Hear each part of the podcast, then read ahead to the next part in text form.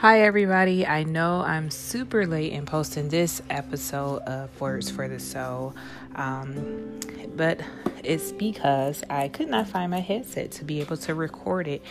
But we're halfway through April, and I'm like, come on now, I have to get this out for March's read, uh, which was Hold My Heart by K.M. Blackburn. This is book one of the For, Be- For Better or Worse series, and it's also her debut book as well. So, without further ado, let us go ahead and get started with this version, an episode of Words for the Soul, uh, Hold My Heart edition. Now, as, as, always, I'm going to start out by giving you a basic synopsis of the book without trying to reveal too much. Uh, the main characters, of course, um, are Annalise and Grayson. They were high school sweethearts. Uh, unfortunately, it did not end well, and it did shatter Anna's heart. And we pick up the story from there on how she's trying to recoup and focus on her career and school and things like that. And um, we also learn about what's going on with Grayson and how he feels like he's made the biggest mistake of his life. Um, of course, they reunite, and from there, you'll have to read to figure out what happens next between uh, Anna and Grayson. Now, let's get into my final thoughts and what actually spoke to my soul. For me, the major theme of this book is forgiveness, and you have to learn to forgive yourself and to forgive others. And until you're able to let go of that, you may not be able to progress onward into uh, your full potential and to remember to have uh, self worth.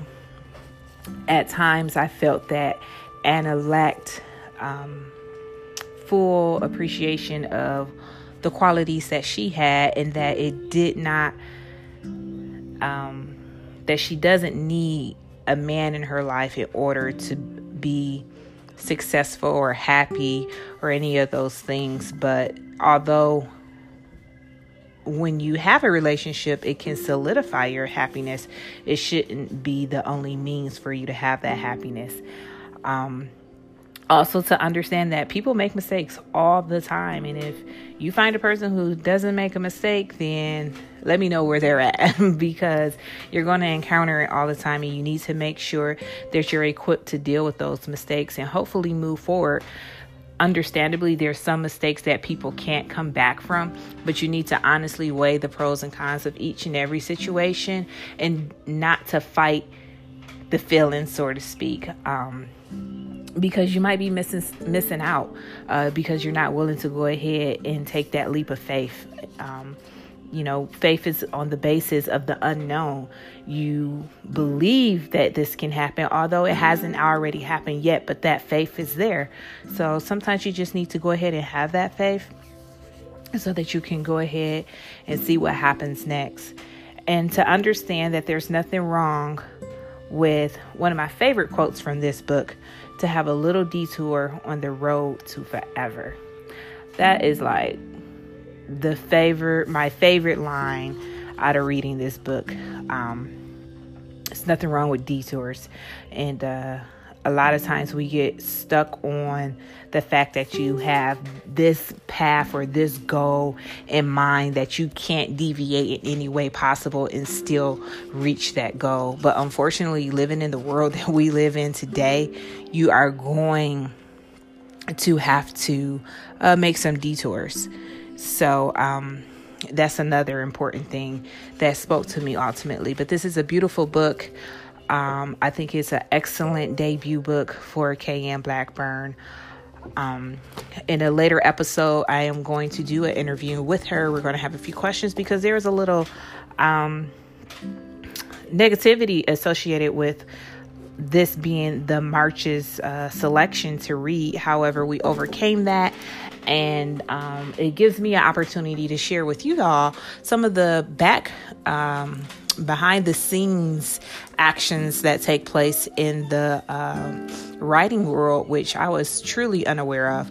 Um, however, I am thoroughly happy that I pressed forward and decided to continue to keep uh, Blackburn's book on the reading list because it truly was a great read.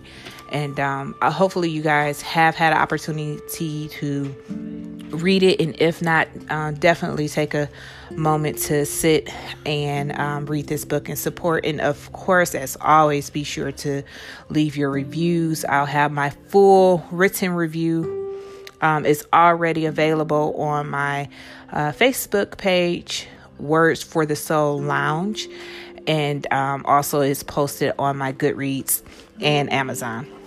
Uh, but if there are other um, outlets that you guys know of that I should be posting book reviews, let me know because that's what I'm all about. Because the book reviews definitely help any um, aspiring or already um, established uh, author. That's my ultimate goal. And remember that. Uh, Blackburn is an independent author, so we definitely want to make sure that we're giving their support to them because uh, it's it's not as easy as having an agent and everything else behind you and pushing uh, to get your work out there.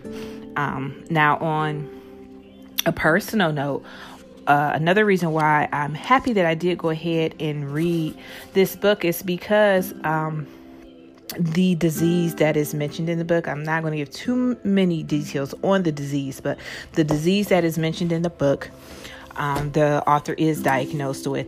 And one of the things that she shares with you at the end of the book when it discusses um, the thoughts that she wanted to share with you is the fact that it's very important to listen to your body, regardless of what doctors may say or think, or family members may say or think. Trust your body and what you know about your body.